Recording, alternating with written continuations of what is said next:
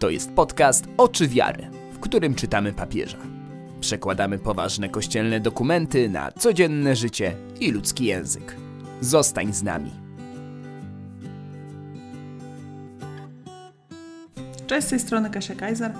Druga seria Christus Vivit, odcinek szósty. Budowanie relacji. Tym odcinkiem rozpoczynamy czytanie trzeciego rozdziału adhortacji Chrystus żyje, Chrystus Vivit, którą papież Franciszek napisał po synodzie o młodych.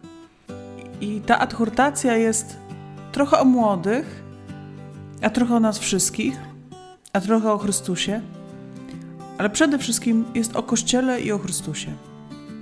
Tak myślę i tak ją czytam. Rozdział trzeci nosi piękny tytuł Jesteście dniem dzisiejszym Boga papież analizuje w tym rozdziale, w jaki sposób żyją młodzi dzisiaj, obecnie na całym świecie. Mówi, że nie istnieje coś takiego jak młodzież. Nie ma jednej zwartej grupy, którą można by było nazwać młodzieżą, więc pokazuje pewne obszary, pewne rzeczy, które się przydarzają młodym ludziom na świecie dzisiaj i będziemy analizować razem z papieżem, będziemy iść poprzez ten trzeci rozdział przez najbliższe parę odcinków. Ten rozdział jest dosyć długi, bardzo interesujący. Ale dzisiaj przeczytamy taki wstęp, takie, tak, takie wejście w temat, wejście w temat młodzieży i relacji troszkę też e, kościoła do młodych, to znaczy relacji kościoła z młodymi. To mam na myśli.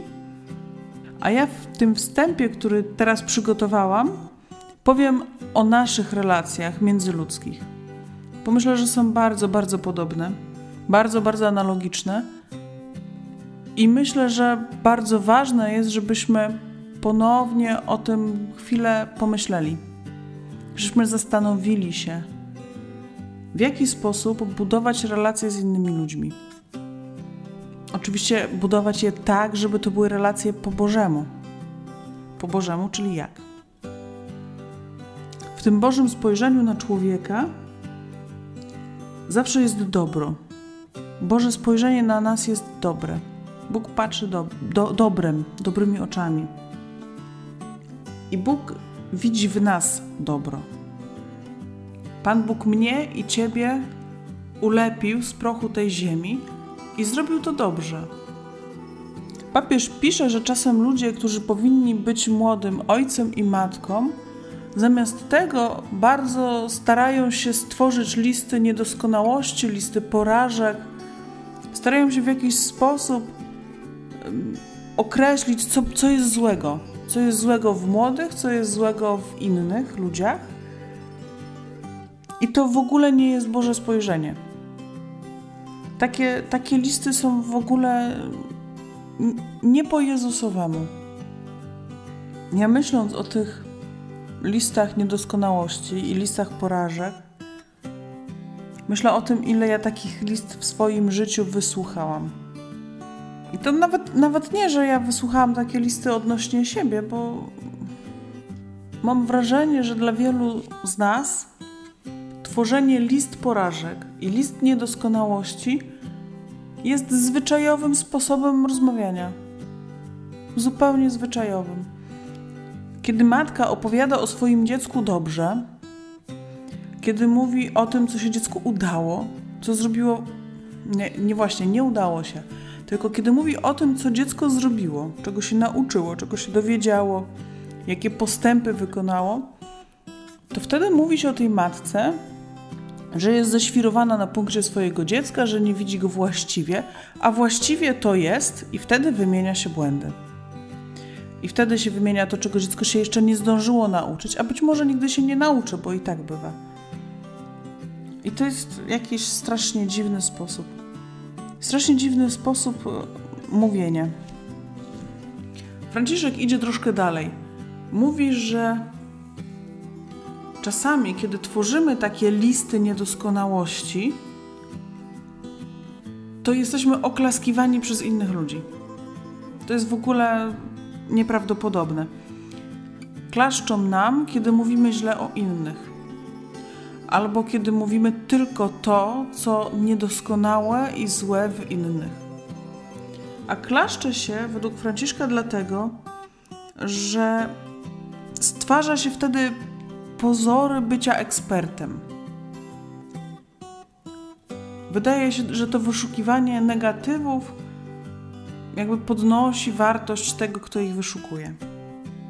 I to bycie ekspertem w wyszukiwaniu negatywów pojawia mi się jako przeciwwaga, i to ta zła przeciwwaga, do bycia prostym i dobrym w prostocie, albo prostym w dobroci.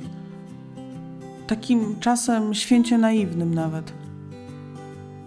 Chociaż pewnie ani jedno, ani drugie nie jest dobre, jak to zwykle ze skrajnościami bywa.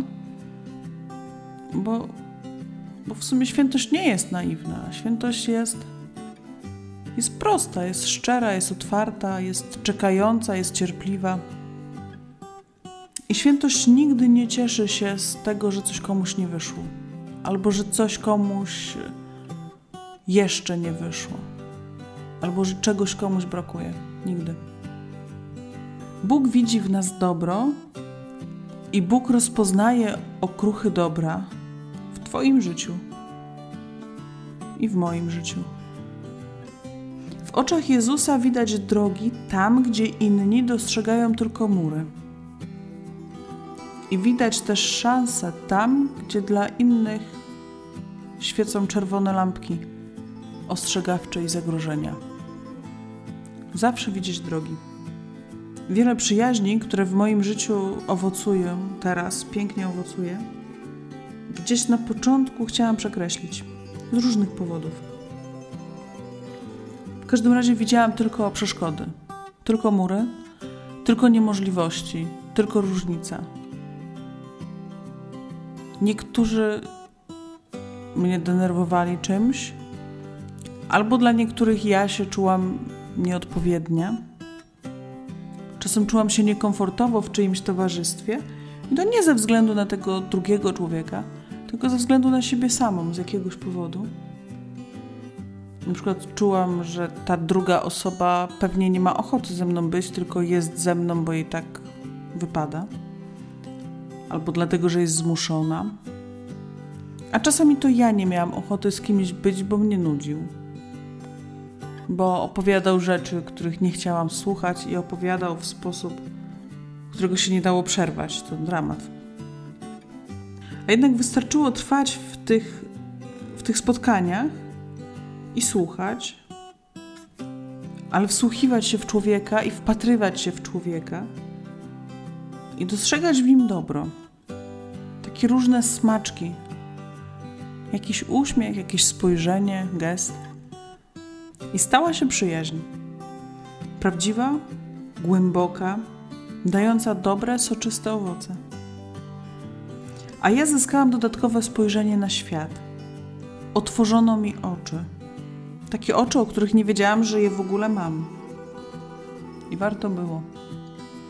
Bo tak jest, kiedy słuchamy innych ludzi, kiedy, kiedy empatycznie słuchamy, z uwagą,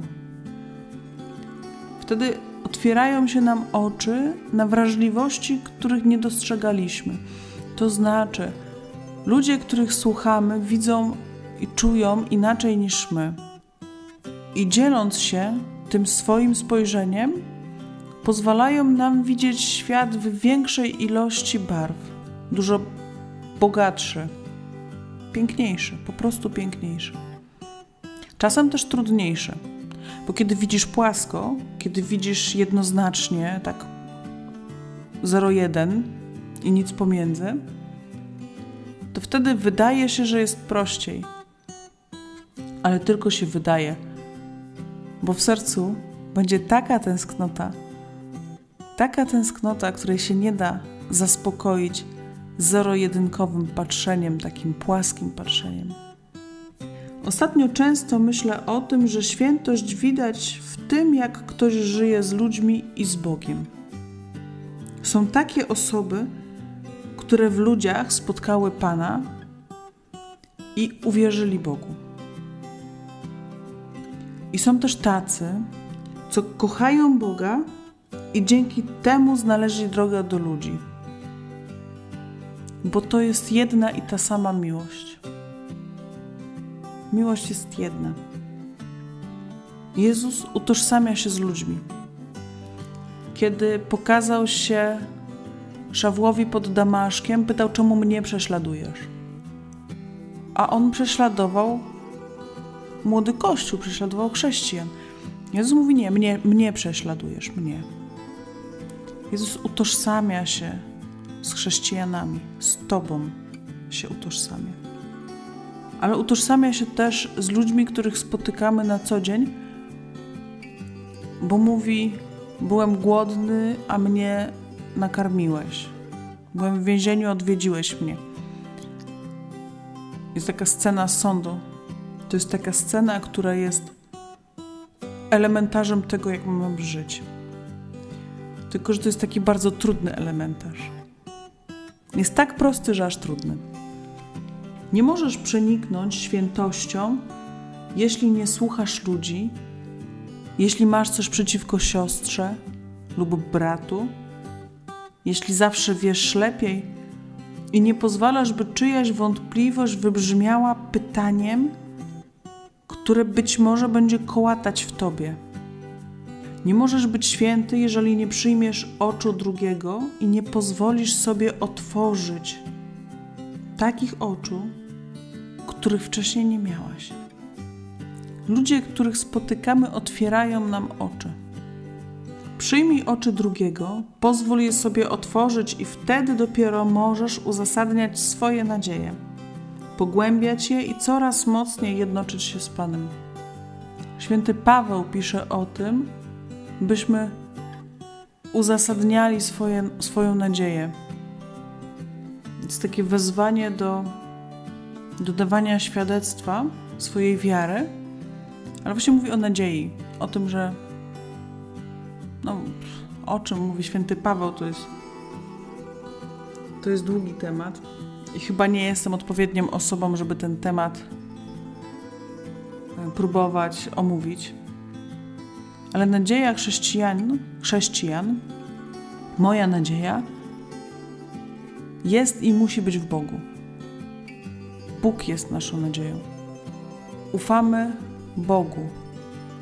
Składamy w Nim swoje życie w takim zaufaniu, że, że Pan Bóg to życie prowadzi. I bardzo często jest tak, jeśli nie zawsze, że dopiero wtedy, kiedy będziemy słuchać innych ludzi, naprawdę uważnie, empatycznie, z pełnym otwarciem słuchać innych ludzi, dopiero wtedy będziemy mogli mówić o tym, co nas ożywia, jaka nadzieja nas prowadzi. Posłuchaj papieża.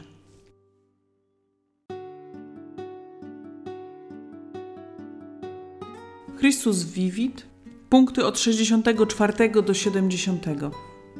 Początek rozdziału trzeciego. Jesteście dniem dzisiejszym Boga.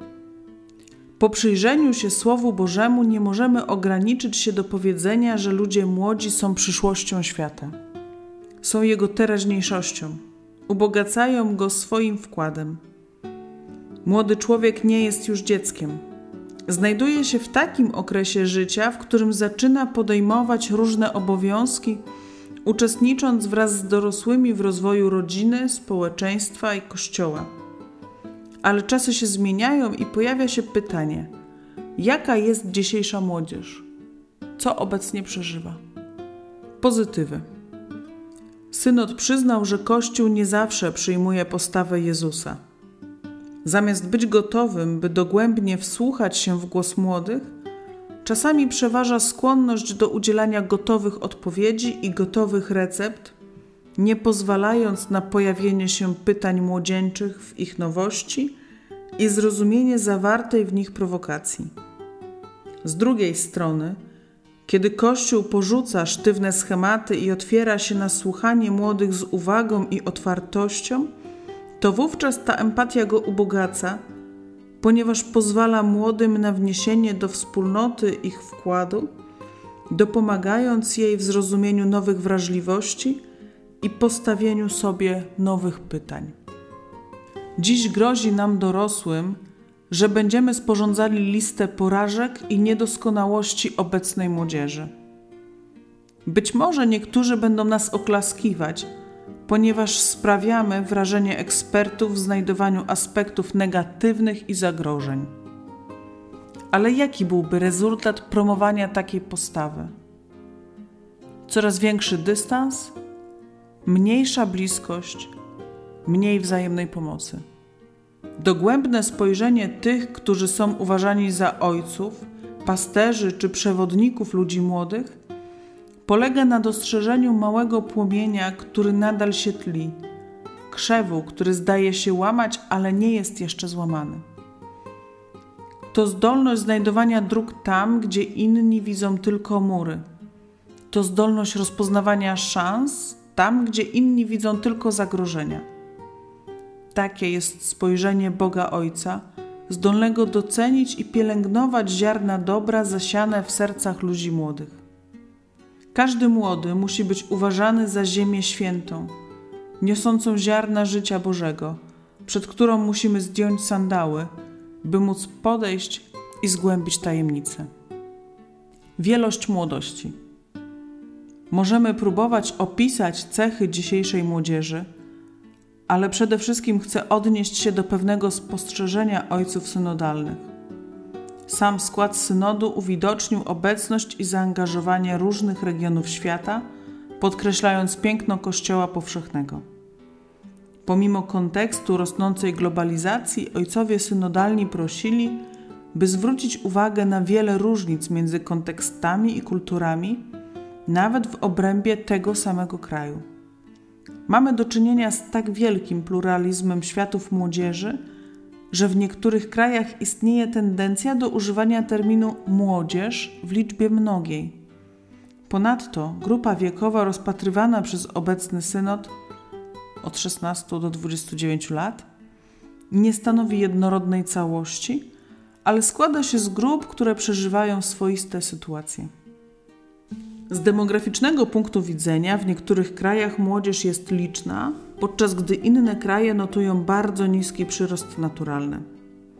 Jednakże kolejna różnica wypływa z historii odróżniającej kraje i kontynenty o starożytnej tradycji chrześcijańskiej, w których kultura niesie za sobą pamięć, której nie można zatracić, od krajów i kontynentów naznaczonych innymi tradycjami religijnymi, w których chrześcijaństwo jest mniejszością, a niekiedy obecne jest od niedawna. Ponadto istnieją też tereny, na których wspólnoty chrześcijańskie i należący do nich ludzie młodzi doznają prześladowań. Trzeba też odróżnić młodzież, która ma dostęp do rosnącej liczby możliwości oferowanych przez globalizację, od tych, którzy przeciwnie żyją na marginesie społeczeństwa lub w środowisku wiejskim i cierpią z powodu skutków wykluczenia i odrzucenia. Istnieje wiele innych różnic, które byłoby trudno tutaj szczegółowo opisać. Dlatego nie uważam za właściwe przedstawianie tutaj wyczerpującej analizy sytuacji młodych w świecie współczesnym, tego jak żyją i co się z nimi dzieje. Ale ponieważ nie mogę uniknąć odniesienia do się do rzeczywistości, Krótko omówię niektóre uwagi, jakie wpłynęły przed synodem oraz inne, które mogłem zebrać podczas jego przebiegu.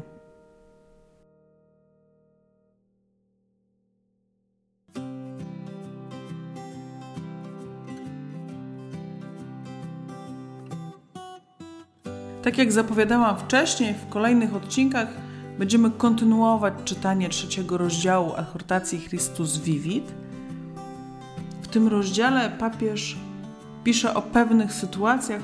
Taki jest tytuł kolejnego podpunktu. Pewne sytuacje przydarzające się młodym. Papież pisze o tym, że młodzi żyją w świecie, który przechodzi kryzys. Pisze o seksualności w pewien sposób też. Pisze o pragnieniach, ranach i poszukiwaniach. Nie ucieka również od internetu pisze o środowisku cyfrowym i tak dalej, i tak dalej. Ten rozdział zapowiada się bardzo ciekawie i mam nadzieję, że słyszymy się za dwa tygodnie. Zostań z Bogiem. To był podcast Oczy Wiary. Zajrzyj na stronę www.oczywiary.pl po więcej treści. Zachęcamy też do kontaktu. Mail kasia małpa oczywiary.pl. Do usłyszenia.